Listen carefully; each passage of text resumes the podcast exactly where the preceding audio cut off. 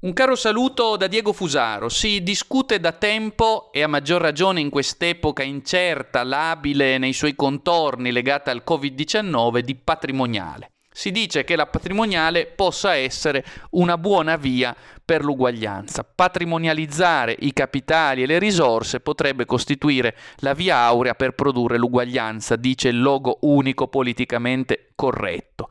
Ebbene, io dico che combattere per l'uguaglianza è sacrosanto, a patto che non si confonda l'uguaglianza con il livellamento. L'uguaglianza è l'eguale opportunità per tutti, non significa la distruzione della proprietà privata dei piccoli soggetti e dei piccoli produttori, significa semmai distruggere la grande proprietà privata privata del capitale, quello che ad esempio privatizza i beni pubblici, quello che, patrimo- che privatizza le compagnie, ad esempio, di trasporto e di viaggio, ma combattere per l'uguaglianza, che ripeto non è il livellamento, significa combattere quindi contro gli sfruttatori, contro i parassiti della finanza, contro i colossi delle multinazionali, contro i giganti dell'e-commerce e gli ammiragli del web, quelli che per intenderci pagano il 3% di tasse e sono dunque evasori a norma di legge, o addirittura vivono senza pagare tasse grazie ai paradisi fiscali.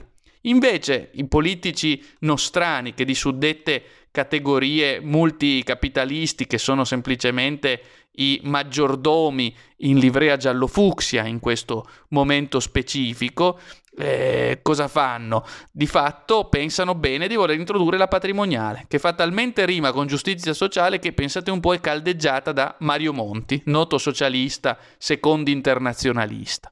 La patrimoniale finge di introdurre uguaglianza, ma serve solo a distruggere i ceti medi, i ceti medi già sofferenti senza nemmeno poi sfiorare i grandi colossi del capitale.